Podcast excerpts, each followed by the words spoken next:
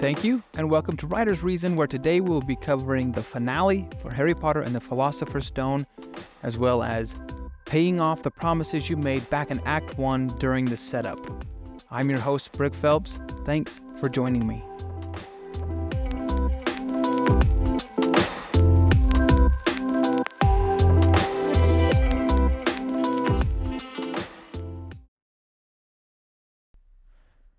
Welcome, witches and wizards, to the finale of Harry Potter and the Philosopher's Stone. Okay, guys, we have seen Harry come from the lowest of circumstances only to rise to extraordinary heights as he spells his way into the last three chapters of this story. A finale is arguably the most important part of a story. If you think of the story as a series of promises and payoffs, you would see that the promises are made in Act 1, progress along those promises is what makes up Act 2, and the payoffs are what make up Act 3. But how do you deliver on the payoffs that you promised?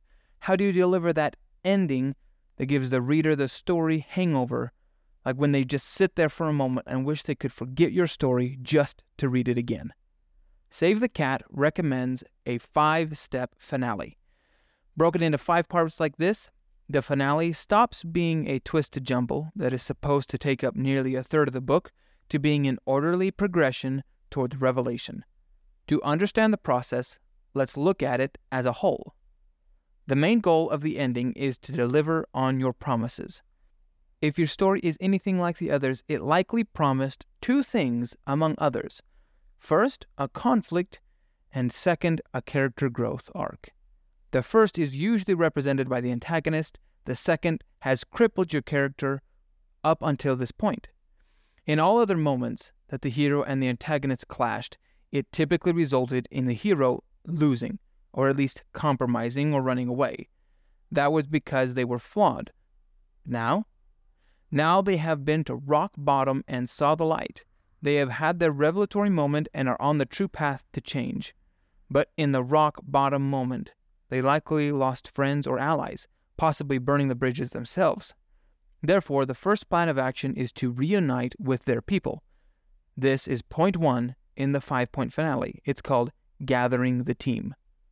Your hero needs these allies or friends to win this war. But with burnt bridges all around, the gather team point can be long. It is also a great place to showcase how they have changed. For Harry Potter, this wasn't all that difficult, but it did require some convincing. Ron and Hermione would rather lie low, but Harry gets solid evidence out of Hagrid that leads them to believe Snape is already sneaking down the trapdoor. The second point is called execute the plan, or you can think of it as Plan A. The team, now assembled, rushes to resolve the conflict. This is delivering on the promise of the conflict. For Harry, it means chasing Snape down the trapdoor. They pass Fluffy, the Devil's Snare, and the Flying Key Room without too much difficulty, but it's the chess game that requires the first sacrifice. There is commonly a subbeat in the section of Plan A called the B-story sacrifice. It is where the B-story character sacrifices something or themselves to allow the hero to complete the mission. Ron does this by playing what Dumbledore later called the greatest game of chess ever played, and sacrificing himself to let Harry and Hermione win the game and continue on. You could argue that Hermione does the same thing later by giving Harry the last potion in Snape's room to move on. But now Harry is alone, and he enters the last room. This is the point of the story called the Hightower Surprise. It's typically a twist or ace in the hole for the antagonist, and it's the third of the 5-point finale. For Harry, it's when he walks in to see Quirrell instead of Snape and sees Voldemort on the back of his head. That means Plan A is failing. The mirror is another part of the twist, and Harry doesn't know how to stop Voldemort. This is where we move to the 4th point, called dig deep down. It's where the hero is faced with the seriousness of the challenge. The twist in the Hightower Surprise has destroyed Plan A. If the hero had been the same person they had been back in Act 1 or 2, they would fail at this point. But they aren't the same person. This is where they are touched by the divine, it seems, and they prove that they have learned their lesson. This is typically the point where you fully deliver on the promise of the character arc. And so this initiates Plan B, where they make a new plan and execute it to perfection, resolving the conflict. For Harry, it was keeping the stone away from Quirrell, hanging on long enough to secure the victory. But with the curtains closing on a fade to black, the story seems over. But we have one last way to give the proper payoffs. It's the beat called the final image. Here we see Harry in the hospital wing and later with his friends in the Great Hall.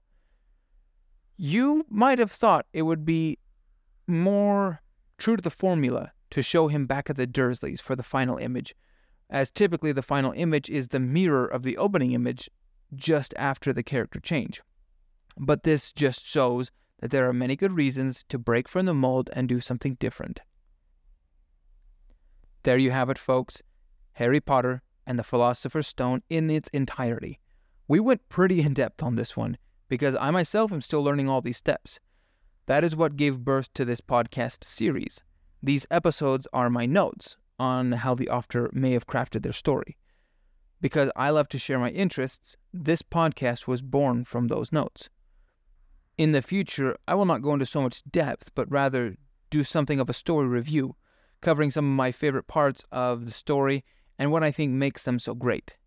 The episodes will be sporadic and likely short, but they will be my genuine thoughts on the stories I read, watch, or listen to.